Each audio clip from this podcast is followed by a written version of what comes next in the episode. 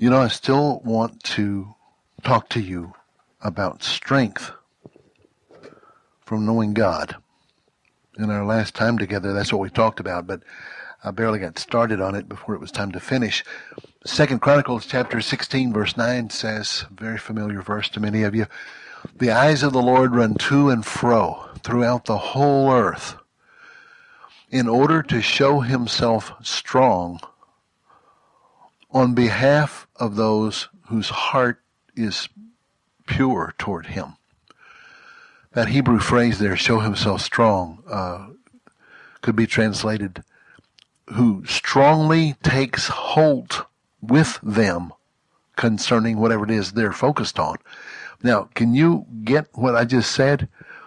God strongly takes hold with you concerning whatever it is your heart is turned toward uh, in seeking Him, in in in seeking to to obey Him.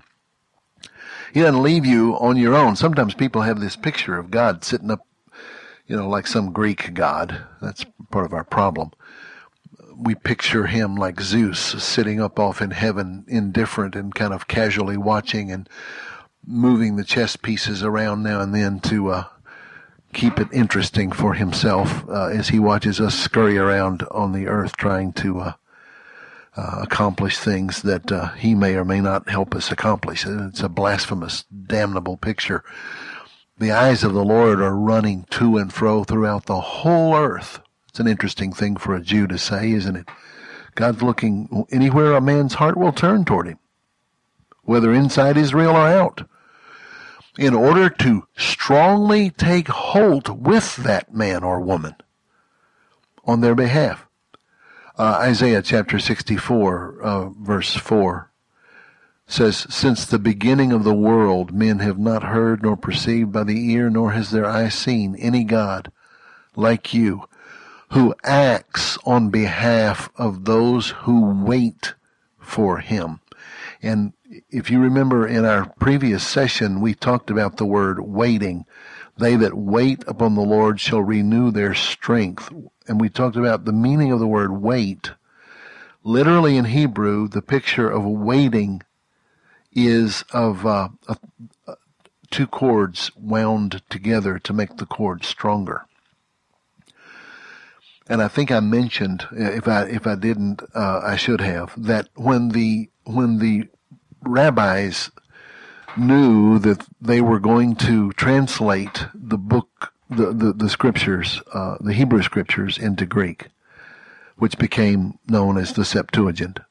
They were deeply grieved, not because they didn't want Gentiles to have scripture, but because they knew there would be such great loss of treasure in the language which is true of any translation. When you start translating, it's a difficult thing, but um, there's so much treasure that is uh, lost to us if we don't dig for it. And that's why it's so important for, that's why God gave apostles, prophets, evangelists, pastors, and teachers to help us understand His heart. And if there's one thing His heart wants communicated to you and to me, is that God is not sitting off in a distance watching, you know, that's like that stupid song, you know, God is watching us from a distance. Well, he may be watching them from a distance, but he's not watching me from a distance. He's present to me as my breath, and he's invited me into union with him, and he has promised that he, he will take hold alongside me, strongly take hold alongside me uh, in whatever endeavor that I'm seeking to fulfill that He's called me to. Working all things together for good for those who love God and are called according to His purpose. Um, but it's interesting that Isaiah 64, uh, the, the verse that I just read, since the beginning of the world, men have not perceived what God is like. This God who acts on behalf of the, anyone who waits for Him. Waiting for him doesn't mean sitting passively and watching him from a distance either. He's not watching me from a distance, and I'm not to sit and watch him from a distance. Um, when you go in to pray, one of the tricks of the enemy is to make you think of God as way off up yonder somewhere. uh, and uh, to make you feel alone and to make you feel like your words are dribbling off your chin. And so uh, this is these scriptures will deliver you from that false concept. Uh, the the moment I'm on my knees, the moment I'm in the presence of the Lord in prayer, uh, these verses come to my mind. They they are God's strong promise that He will take hold of alongside me what I'm taking hold of. Um, I mean, there's so many scripture verses that that intertwine with this, uh, and if I'm not careful, I'll go off on them. I want to stay where I am just for a moment, uh, because the next verse, uh, not the next verse, but if you'll look down in verse seven, if you have your your Bible open, uh, if you're driving, I hope you're not doing that. But in verse seven, it says, uh, even though God promises to strongly act and strongly take hold of things on our behalf, uh, for the one who waits for him.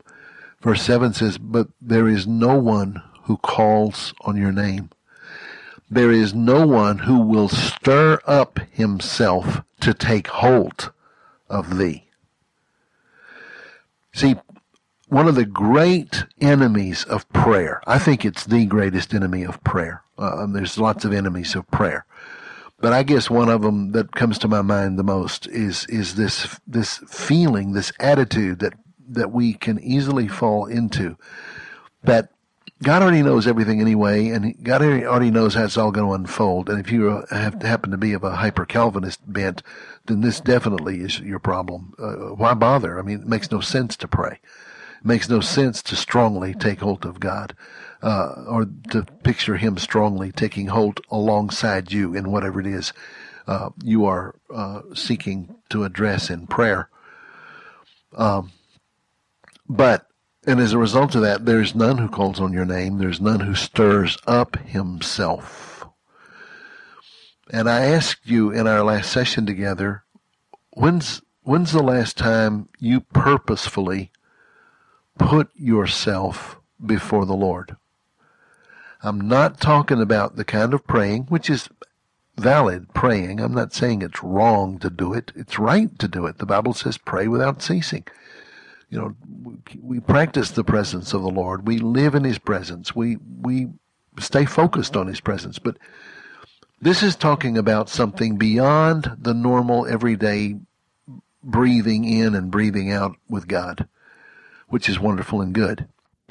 But this is talking about those specific occasions when you are you are in in a situation where it is desperately necessary that you put yourself in in the presence of the Lord on purpose. You shut out everything else and everybody else and you put yourself there in the presence of the Lord and you are you are strongly taking hold of something and you are waiting for him and the word wait doesn't mean like we think of it in English. This is why the rabbis were so sad about the translation. Waiting for God doesn't mean sitting over in a corner looking at Him from a distance. It means that you are so in His presence and so confident that He cares about what you're dealing with that you are weaving yourself around Him and He is weaving Himself around you. Uh, uh this this cord, uh, this this binding together, and the, the, the whole purpose of this in the Hebrew uh, poetry of that word is to paint a picture, a word picture of of strength from union, strength that comes from union. And the reason that I'm focusing on this so much, and I want to make sure you get it, and I'm uh, covering a little bit of ground that we've already covered in the previous time together, is because we are we are now entering a time period in in history where it is vital that you understand what I'm talking about here.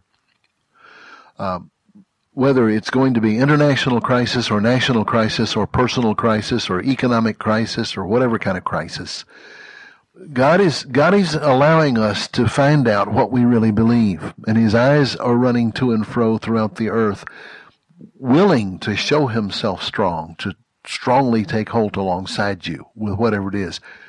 But are you willing to strongly take hold? Are you as motivated toward Him as He is toward you, or you will you will you end up being like the people in Isaiah 64 verse 7, those who do not call on his name and who will not stir themselves up. Have you ever had to stir yourself up to pray? Stir yourself up to worship? This stirring yourself up has to do with what is referred to several times, especially in First and Second Chronicles. Um, if you if you have the time, you should just read through First and Second Chronicles in refer with reference to uh, the terms seeking the Lord, uh, waiting for the Lord. This this concept of seeking uh, that Hebrew word has to do with uh, seeking the way you would seek a, a, lover, the way you would seek someone you care for deeply. It has to do with a, a uh, there's an emotion in it. It's not just seeking like you're looking for a phone number in a telephone book. Uh, it's it's seeking the way uh, a loved one longingly searches for the face of the one they love. When it talks about seeking the face of the Lord, that's what it's talking about.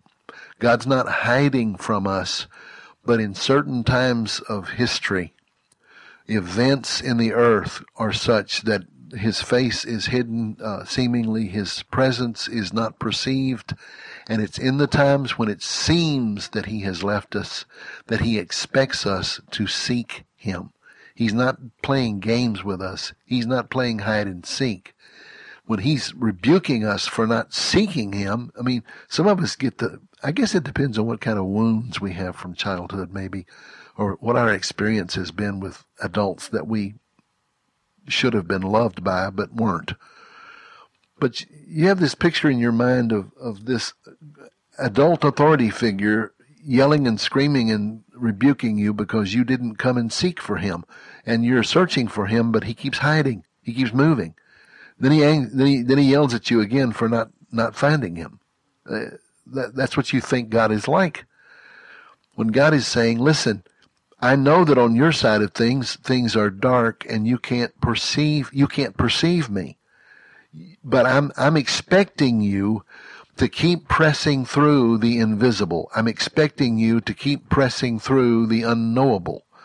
Not because I'm trying to be harsh or difficult, but because you are living in a world that is harsh and difficult, and I'm the only source of peace and goodness and hope and truth in that world, and therefore I expect you to keep moving toward me and seeking my face and listening for my voice and pressing through, because my, my call to you is to bring you through the dark, through the fog, through the confusion, through the, the attacks, uh, to the other side of it. And as long as you seek me, you'll keep moving that way. But if you stop seeking me, you'll be lost in the fog. And so, uh, one of the reasons why I wanted to, to go, go back to this, Second Chronicles chapter 12, for instance, verse 14 says, uh, of, uh, one of the kings of Israel, it says, he did evil because he did not prepare his heart to seek the Lord. Now that's an interesting phrase, isn't it? He didn't, it doesn't say he did evil because he didn't seek the Lord. It says he did evil because he didn't prepare his heart to seek the Lord. What, does, what does that mean? Well, preparing your heart, various other places in Second Chronicles, that phrase is used. We could do a whole study just on it. Uh, it, it, says, for instance, that, uh, uh, one of the kings, it says uh, he he did that which was right in the sight of the Lord to some degree, but because he had not prepared the heart of the people to seek the Lord, they didn't tear down the idols. So, preparing the heart, one Hebrew translation of the word prepare is to fix, to, to firmly establish. Picture uh, pouring concrete in a in a hole in order to put uh, a, a fence peg down into it so that it is unmovable. That's the idea. My heart is fixed. My, my heart is prepared. My heart is established. Any one of those words, Psalm 112, for instance, says that the righteous man's heart is established. Therefore, he's not afraid of bad news. Now, there's lots of bad news coming in from all kinds of directions in our day, uh, more than more than we've ever seen before. Is your heart established? Is your heart fixed? Because if your heart's not established in confidence in God and your relationship with Him, then you're not going to have the perception of Him coming swiftly on your behalf to take hold of you and to take hold of what you're taking hold of and help you with it. You're going to just start yelling and screaming like a child who feels abandoned and uh, wondering how God, why God uh, is letting you go through such a hard time. Uh, the person whose heart is fixed is a person who has made the preparations necessary so that when the time comes, their heart is established. They they already know. They've already they've already done their homework. They didn't wait for the crisis.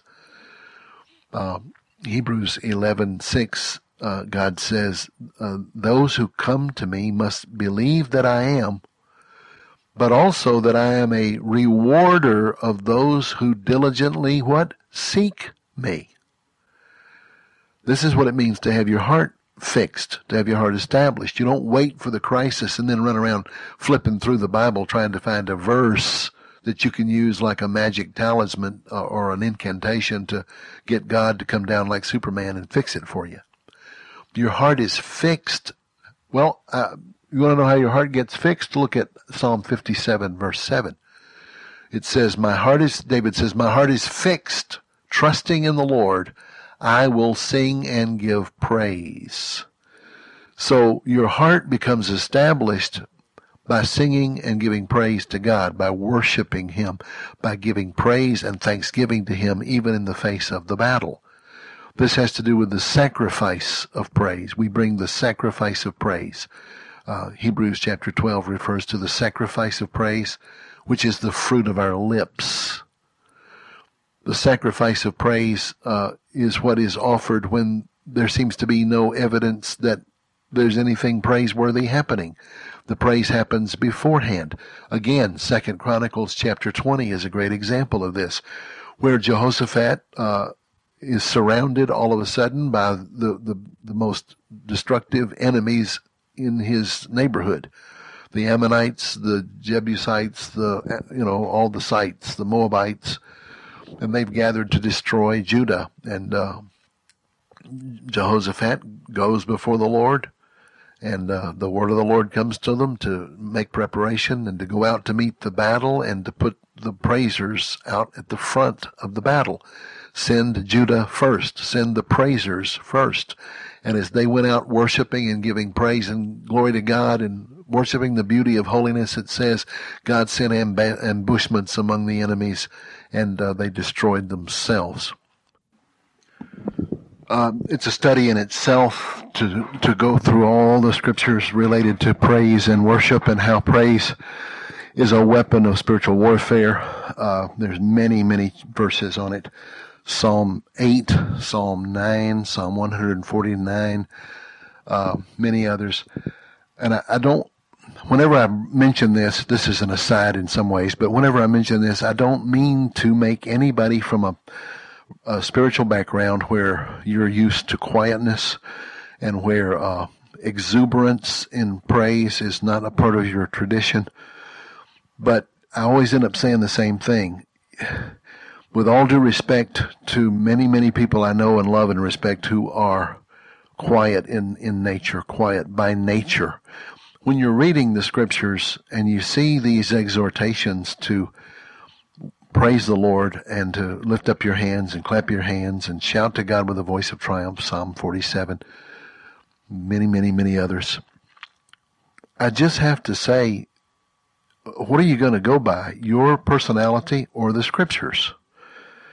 And if if that's difficult for you, I understand it. I've, I've said many times, you know, the first time I ever raised my hands in public in a worship service, I felt like I didn't have any pants on. But uh, you know, then I figured out to my disappointment that no one was focused on me. They were focused on someone greater than me. And then I got focused on him too, and it became a non-issue. Uh, but uh, the Bible says, let the lifting up of my hands be as the morning and the evening sacrifice, Psalm 141. Um, so bringing the sacrifice of praise would, according to scripture, if you're going to be scriptural, if you want to really obey the Bible, we say we, we obey, then bringing the sacrifice of praise is not a mental exercise I can do in my armchair. It's something that I physically give myself to. I raise my hands. I bow my knees. Come, let us worship and bow down. Let us, uh, you know, worship the Lord in the beauty of holiness. Worship in both Hebrew and Greek is always a physical act.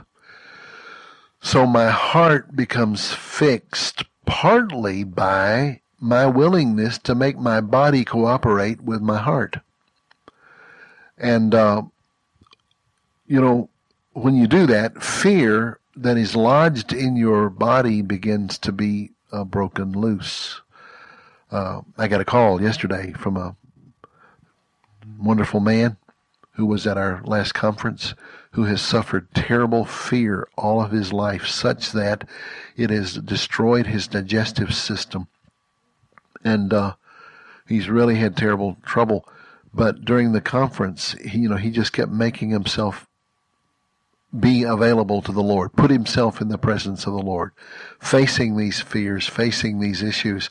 And he called me yesterday to tell me that the doctors have reported that there's a major transformation in his uh, digestive tract uh, uh, for the good, a major change. And it's because this fear has been broken off of him. His body is beginning to cooperate with his heart. His heart is fixed, and it's fixing his body. So, blessed be the name of the Lord. Now, another reason why we don't pray, why we don't take hold of and move in prayer. And you remember uh, our, our last session we talked about uh, those who do wickedly against the covenant will will destroy uh, the covenant, uh, break the covenant by flattery, by lies, by deceit. Uh, but those who know their God will be strong and do and the King James Version says do exploits, but the word exploits is added by the translators. The Hebrew is just do. They will, they will be strong, and as a result of knowing God, the strength they gather from knowing God will cause them to do. Well, that's exactly what we're talking about here. The eyes of the Lord run to and fro throughout the whole earth to show himself strong, to strongly take hold of with you when you start to do whatever it is you're called to do.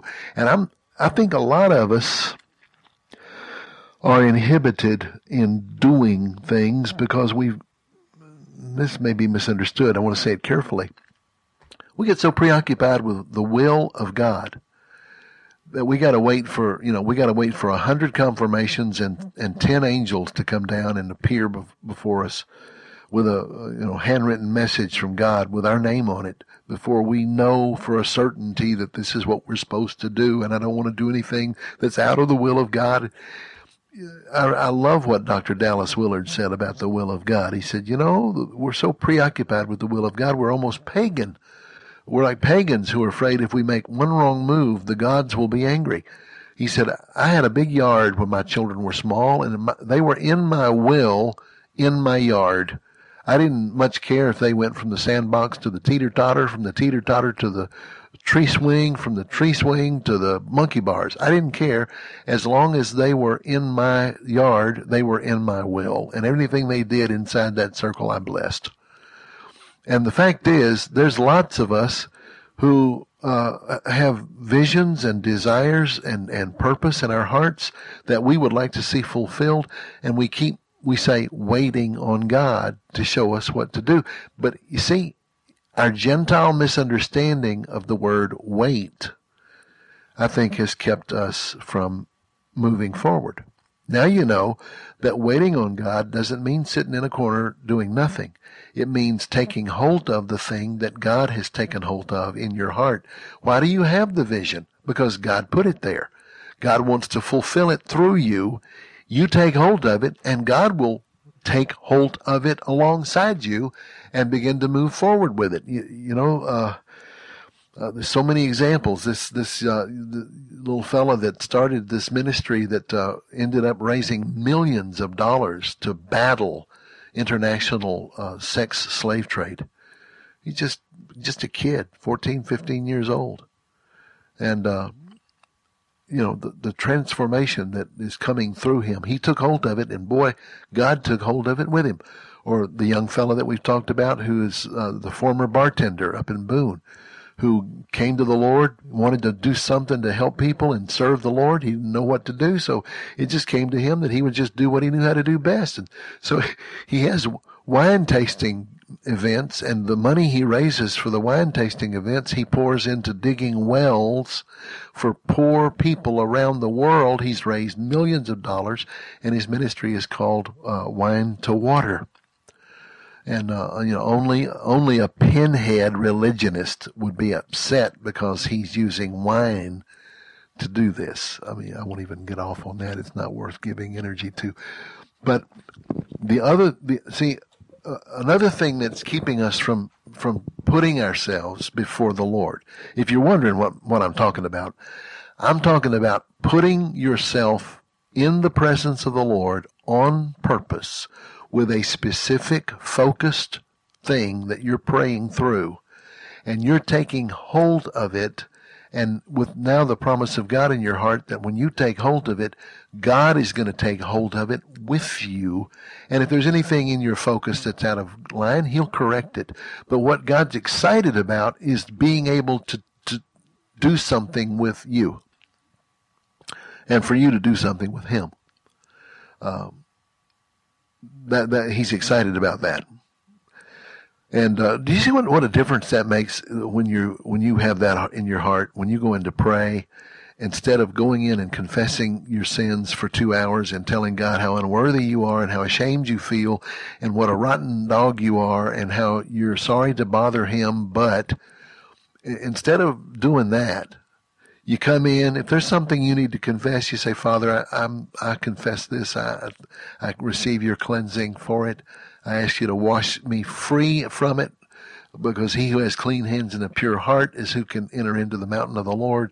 And I want to have my heart clean. And so I can, and the enemy's right there to say, Oh, you're just confessing it like rote. You don't really mean it. You'll go do it again. Well, just tell him to go to hell. Your prayer life's none of his business. What goes on between you and God is between you and your Father God. It's not any of His business.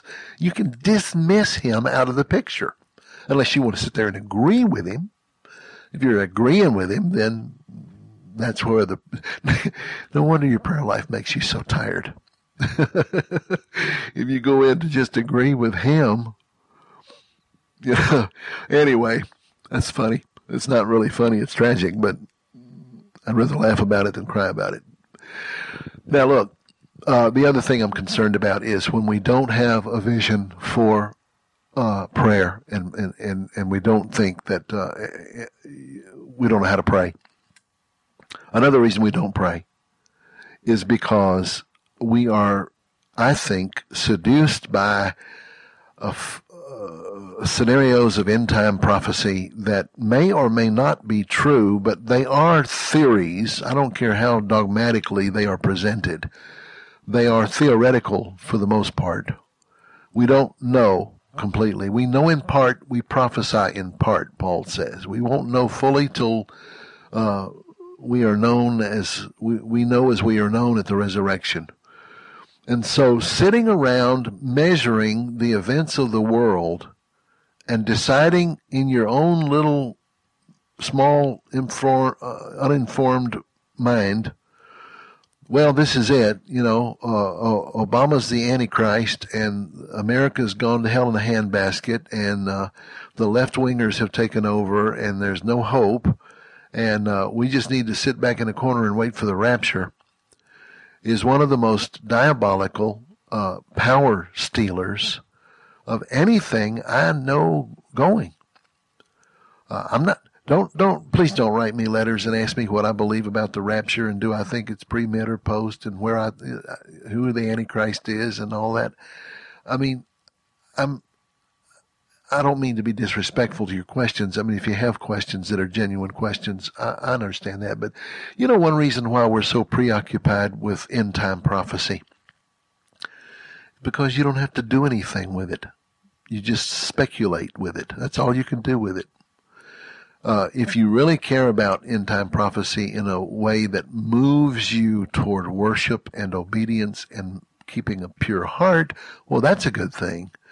But most of us are just speculating, you know, who's the Antichrist and when is Russia going to attack Israel and all these things? Well, I mean, they're interesting and they're important. And in previous times together, I have rebuked people for saying it doesn't matter because if prophecy doesn't matter, then a third of the Bible doesn't matter, which makes no sense. But just speculating on end time events so that we can just move move the pieces around on the chessboard prophetically and uh, talk about it and feel good about it or feel bad about it or whatever it's just useless. There's no edification in it. There's no fruit in it. Uh, occupy till I come. I keep saying it over and over because, I, first of all, I think there's something wrong with us when we think that whatever is going on in America is how you measure what's going on in the whole world. It's typical American myopic self-centeredness. I don't know that what happens in America politically is the measuring stick of what's happening in the world prophetically. Uh, you know, if you, if you notice, we don't we don't show up that that often in the scenario of uh, we're just one of the nations. So um, that being said, the healing of a land does not usually depend on the sinners in the land repenting, but it depends on the people of God. Peter says judgment begins at the house of God. Jonah, of course, is a an exception to that. Uh, the whole the whole scenario of Jonah was was sinners who were called to repentance, and national repentance occurred. But I, I don't know if the principle holds true that we should expect the, the, the sinners in America or the sinners in Great Britain or the sinners in Germany or Switzerland or wherever you're hearing this, that, that God's intervening uh, blessing is dependent on the sinners being awakened and repenting. We're the salt of the earth. We're the light of the world.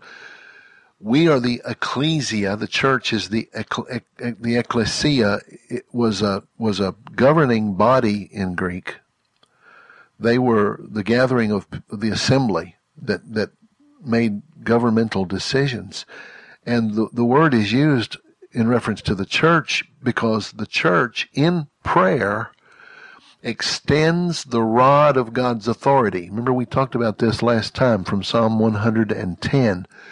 Uh, the Lord said to my Lord, Sit at my right hand until I make your enemies your footstool. The rod of your power shall go forth out of Zion. How, how does the rod of God's power go forth out of Zion? What is Zion? Zion is the people of God. The rod of God's authority, the scepter of God's authority comes out of Zion. How does it happen? In prayer. How do we rule in life by Christ Jesus, Paul says in Romans chapter 4? Or what does it mean that we're kings and priests unto God and that we rule with Him? What does it mean that we're seated with him in heavenly places in Ephesians chapter 2? This is what it means. Christ extends the authority of his rule through his people by means of prayer, intercessory prayer. We take hold of the, the, the thing that God has moved on our hearts to take hold of, first in prayer. Then if there's other things to do beside pray, we get up and, and go do them you know, they who know their God shall be strong and do. But the first thing we've got to do is birth it in prayer. Now, you got to be careful with this. I mean, when I'm talking about prayer, some of you may start hearing in your head things I've said previously where I've said things like, or maybe things other people have said where, where, you know, or if you sit around and pray about something all the time, nothing ever gets done. And there's truth in that. but somebody else might say, but it, you know, if you go out and do a bunch of stuff in the flesh without bathing it in prayer, it's guaranteed to fail. And there's truth in that. What the enemy wants you to do is, uh, when you hear an exhortation to pray, he'll bring back to your mind the warning that if you pray and don't do things, then you're uh, just using spirituality as an excuse to be lazy, to, to be lazy and fruit, fruitless. Then if you get out and start doing things, the enemy will say, you know, you didn't pray about this. You know, you, you, uh, you see what I'm saying? You just get to where uh, you can't do anything because should I pray about it or should I go do it? Should I? Well, why don't you pray about it and then see? I guarantee you, if in prayer you get pregnant with what you're supposed to go do, you'll know when you've prayed it through. And then when you've prayed it through, you can't sit and pray anymore. You you have to get up and go do it if you've prayed it through. Uh, if you get out and start doing something and it keeps falling flat on its face, like several things that I've been doing lately, just absolutely mud puddle, useless, waste of my time. Uh, I know that I didn't birth it in prayer. It's it, it you know it every every failure is a prayer failure, and every success is a prayer success. That doesn't mean God can't, in His mercy, step in and do things for us uh, even when we didn't pray, because He certainly has done that for me many times. But the principle is that I don't need to continue to be a child that God has to come rescue. He wants me to grow up and become a partner, a father and son uh, enterprise, father daughter enterprise for the ladies listening.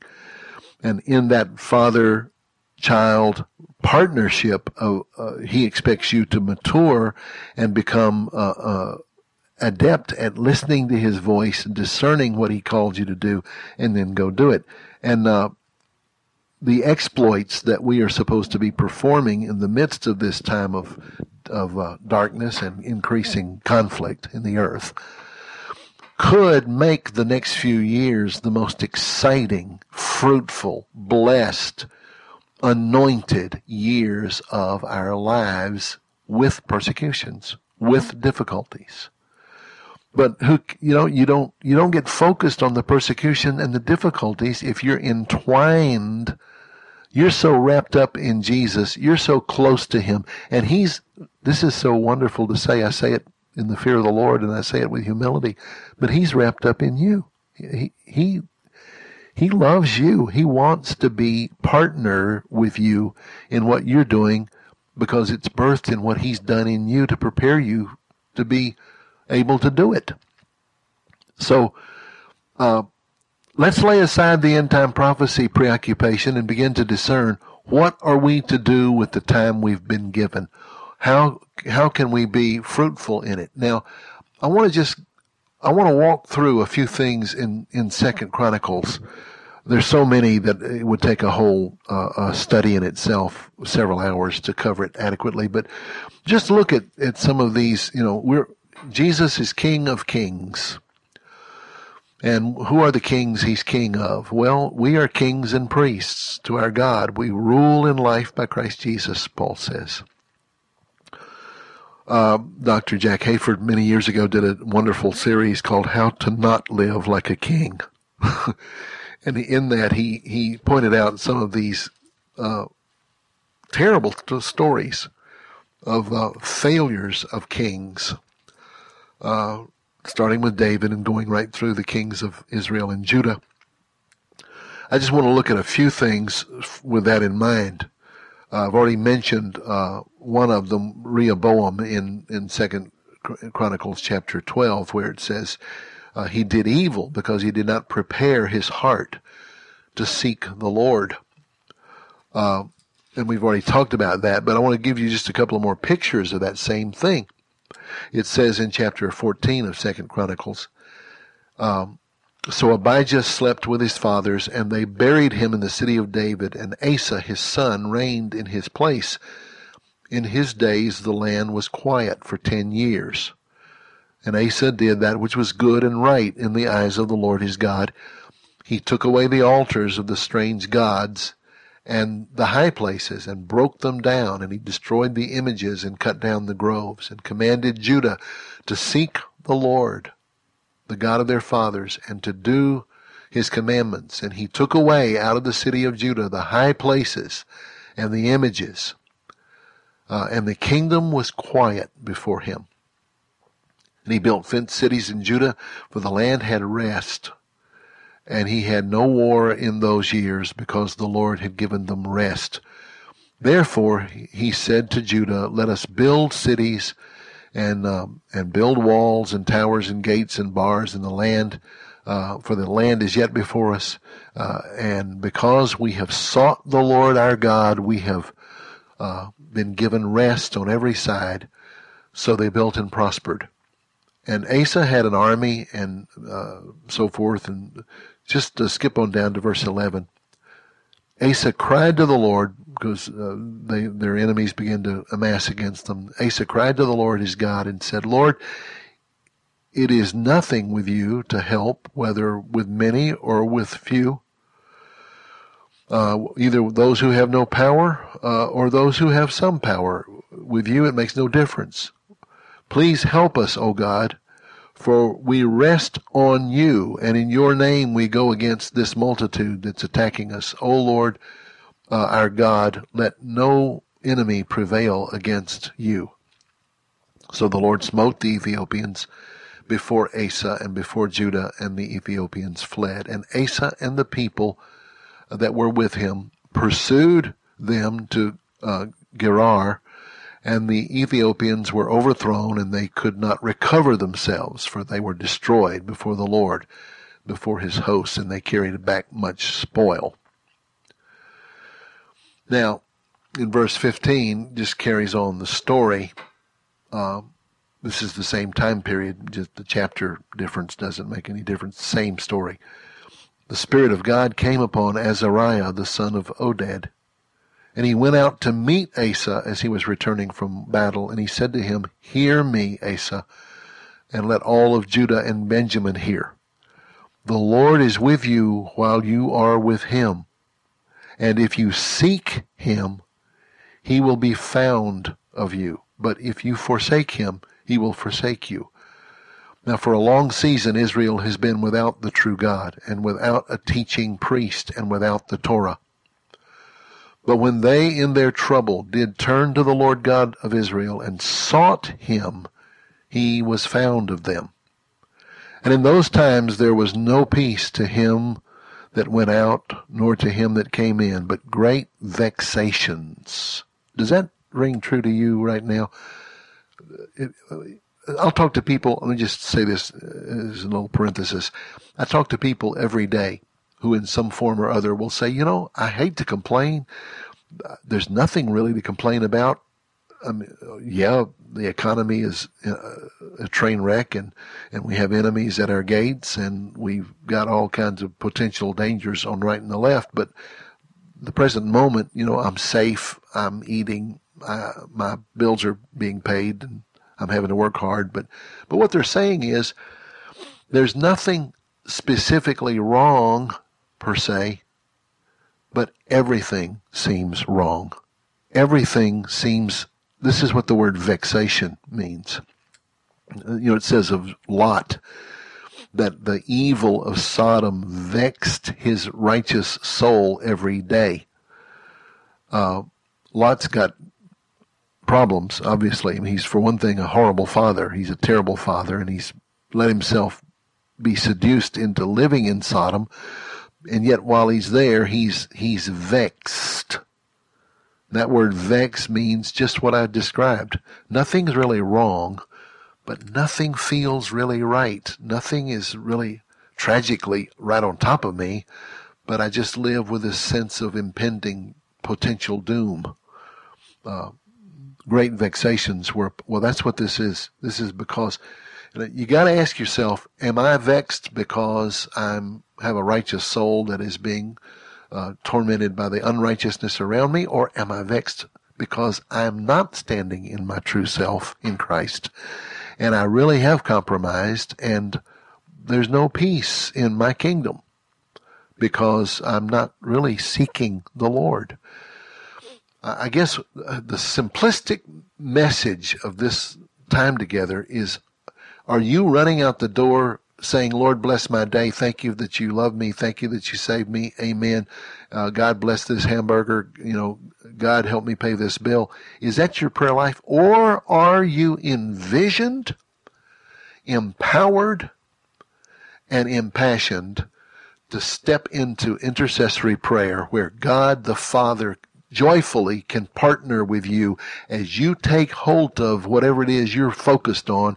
God comes and takes hold of it alongside you and says, son, daughter, I've been waiting for you to get out of your passivity, out of your doldrums, out of your vexation, and get up here in the, the, the kingdom realm with me, where you're seated with me in heavenly places. I'm preaching to myself. I mean, Mary's not in here right now. She, she was in here, she would be laughing. She'd be standing there saying, yeah, preach, you preach that real good. Because just 48 hours ago, I was vexed. But anyway, uh, this morning, the, the, the Lord woke me up about 5.30. It takes God to do that. I was up in bed, wide awake at 5.30 this morning. Don't get the idea that that's my normal uh, thing. I'm not trying to impress you with my spirituality, believe me. But the Lord said, come put yourself before me. And uh, sitting there in the presence of the Lord, going, no, no, seriously, sitting there in the presence of the Lord, I was wide awake and I said, Lord, I just need you. I, and the, the Holy Spirit just, I could hear the Holy Spirit saying to me, tell him, just tell him the Holy, you see, the Holy Spirit comes to, to bring us to Jesus, who then takes us to the Father. And the Holy Spirit was just comforting me. You know, the, in the true meaning of the word, comfort means to put your arm around to help you into battle. And, uh, he's comforting me to just begin to, to tell Jesus what I feel about him. I just heard myself begin to say, you know, I, I don't, I'm not asking you for anything. I, I don't have a list, although I always have a list and I always have stuff to ask him, but I, I don't have anything I want to beg you for or plead before you about. I just thank you. I just thank you. I just thank you for who you are. Thank you for what you've done for me. Thank you for your mercy. Thank you for your faithfulness. And as I'm doing that, I'm just aware that I'm being carried up into the presence of God the Father there in that presence, I begin to get my instructions. See, Psalm 95 says, uh, to uh, come let us worship and bow down. Let us kneel before the lord our god our maker for he is our god and we are the people of his pasture. Then it says today if you will listen to his voice. Do you notice? Hearing his voice is directly the result of bowing and worshiping I mean really worshiping. I mean putting yourself on purpose in the presence of the Lord. I've said it over and over when the kids were smaller and the house was noisy. I would get up in the morning and go to the hall bathroom and lock myself in so I would have time to do that. Just time to worship the Lord and be with him. Not out of some religious ritual. It, look, it's a long time ago. I, I quit doing things out of religious guilt. I hadn't read my Bible in three days. Well, you know, it's like saying I hadn't I hadn't eaten in three days. I, I feel so guilty about it because I haven't eaten in three days. No, I don't feel guilty if I haven't eaten in three days. I feel hungry. You get the point? It's not a matter of me feeling guilty that I haven't read my Bible. I, I'm just starving, starving for it. Can't wait to get to it.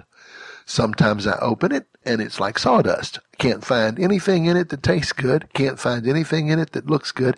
That's when I go to my hymn book. When I can't get started in my Bible, then I go to my hymn book. I always get in with the hymns. You know, you let me start looking at those words like, um, could we with ink the ocean fill, and were the sky of parchment made, were every stalk on earth a quill, and every man a scribe by trade, to write the love of God above would drain the oceans dry, nor could the scroll contain the whole, though stretched from sky to sky. O oh, love of God, how rich, how pure, how measureless and strong. It doesn't take me just a couple of minutes and I'm there. I'm there. I, I know how to get there. See, it's not the Lord hiding from me, as I said a while ago. It's not God saying, come on, come on a little closer, and then he hides more. And he says, yeah, keep coming. Uh, what's the matter with you? you? Know, God's not doing that. Uh, you know, immortal, invisible, God only wise, in light inaccessible, hid from our eyes. Most blessed, most glorious, the ancient of days. Almighty, victorious, your great name we praise. And then that, that the lyrics later on say, you know, uh, tis only the the shining of your glory that hides us from you. It's not the darkness of of uh, evil that hides us. It's it's that we're not capable of seeing. God's not hiding from us. And uh, Paul says, as we sit in his presence, we are transformed from one level of glory to another so that uh, we behold the face of the Lord. You actually can get to where that, that uh, glory doesn't hurt your eyes and you begin to see more clearly. And uh, then you remember what the psalmist says, Lord, darkness and light are all the same to you. Uh, that doesn't mean that evil and good are all the same to God. It means that uh, whether whether things are dark or, or light, God can see. And as we draw near to Him, we get to where in the dark we can see. You'll be able to see in the dark. Daniel says concerning the, our era, the end of the age, that um, the wicked will not understand, but the wise will understand, and the wise will shine like the, the stars in the darkness. As it gets dark, darker, we get brighter. The path of the just shines brighter and brighter till it reaches perfect noonday. So Anyway, the prophet comes to Asa and says, if you seek the Lord and continue to, you, won't be forsaken. Uh, but if you turn away, you'll end up in the dark. You'll crash in the dark. It's not that God says, you, you treat me bad, I'll treat you bad. That's not it. As long as you seek Him, He'll, He'll be there for you. If you forsake Him, He will give you your, your will. See, don't read this like, okay, you do me bad, I'll do you bad. It's not that way. It's you do me bad and bad will come because I'm the only source of good. If you turn from me, there's no other place to go. Anyway, he says in verse 7 concerning this, this period of vexation, he says, Be strong, therefore, and let not your hands be weak, for your work shall be rewarded. Some of us ought to print that on our mirror in the bathroom every, so we read it every morning. Be strong, therefore, and let not your hands be weak. See this, the, this Hebrew concept picture here of waiting on the Lord, taking hold of the same thing God's taking hold of. Let not your hands be weak. Your work shall be rewarded. And when Asa heard these words and the prophecy uh, of Oded the prophet, he took courage and put away the abominable idols out of the land of Judah and Benjamin, out of the cities which he had taken from Mount Ephraim, and renewed the altar. Some of you need to renew your altar. See, you fall back into old patterns of sinful behavior, or maybe not necessarily sinful behavior, but passive, lack of, lack of life, lack of doing anything. Of course, if you stay passive long enough, you'll slide back into sinful behaviors of whatever kind and the enemy's telling you you can't come in and pray till you get cleaned up, but you can't get cleaned up without prayer. So you're just like a, you know, like a hamster chasing itself on that wheel.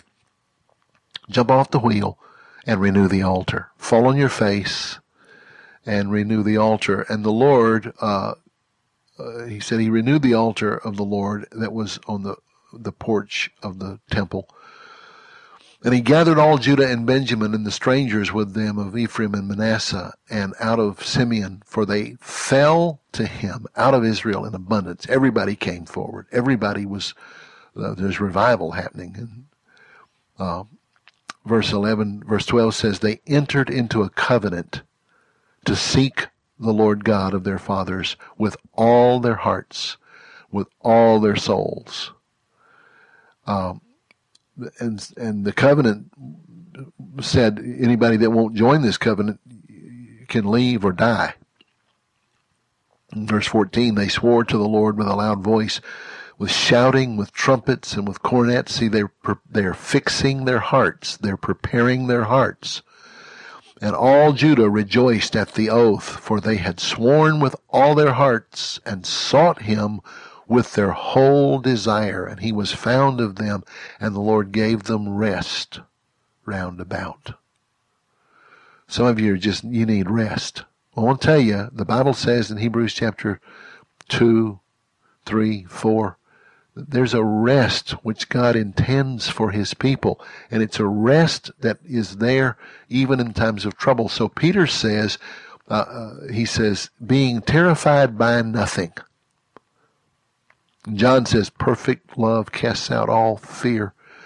That's your inheritance. You should, not, right now, right now, you should be moving towards fixing your heart, preparing your heart to seek the Lord, renewing the altar, casting down whatever idols you've allowed, and God will give you rest and you will find yourself not afraid. You're wasting a lot of energy on fear. If you've got fear and you're anxious and troubled about the economy and all the rest of it, listen, stop it and begin to let the Holy Spirit tell you what next He wants you to do.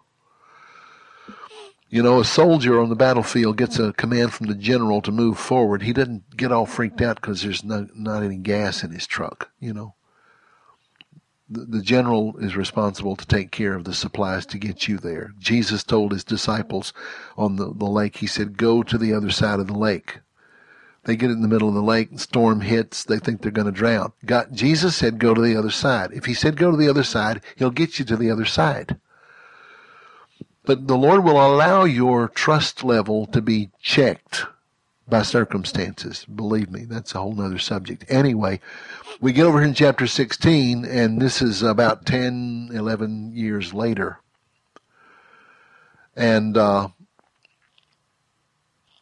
another battle is ensuing, and Asa, instead of turning to the Lord, turns to Damascus in Syria and goes to them for help. Unbelievable. How did he get there? Well, we don't really know. What happened in those 10 years? Well, there was peace. They, they had peace. And you know what happens when there's too much peace? You get fat and lazy and, and uh, self-centered. Read the book of Deuteronomy. Read the warnings. And there must be 12 or 14 warnings within four chapters in Deuteronomy. Uh, when you come into the land and you are full and you are sitting under your own tree and you're enjoying your own crops and you, you, you you're, you're peaceful and there's no enemies around, be careful that you don't forget the Lord your God. A few verses later, remember the Lord your God who gave you this freedom so that when you enjoy the fruit of your labors and you enjoy your capitalism, your, your the, the fruit of your own labors, your investments, that you don't forget the Lord your God. Listen, we forgot, we didn't just forget the Lord our God. We blasphemed his holy name, dishonored him. I, look, I, I like to eat. I like to sleep in a warm bed. I like to be able to turn the light on and, and, uh, off just as much as anybody. But I'm not frightened by the chastisement we're going through as a nation. I'm grateful for it. I would be terrified if we were allowed to keep going the way we've been going with no correction. And, and, uh, it just shows how wimpy we are that we think this is correction, that, that this is difficult. Course, some people don't think it's correction because they don't think about God at all, but that's another subject too. Anyway, somewhere in all this period, Asa is lazy and, and selfish and has forgotten the Lord. And in verse 7, the prophet comes to him and says, Do you forget that God delivered you from the Ethiopians? Why have you turned to the king of Syria for help? And then this famous verse that we started with For the eyes of the Lord run to and fro throughout the whole earth in order to take hold of strongly on your behalf what you take hold of. But because your heart is not perfect toward Him, From now on you shall have wars. Your peacetime is over.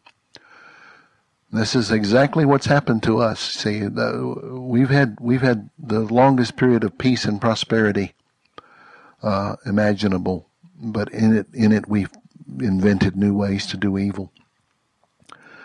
Then Asa, look here, Asa was angry. Wrath rose up in Asa toward the prophet, and and so it says in verse twelve, he became diseased in his feet, but instead of seeking the Lord he sought the physicians and he died.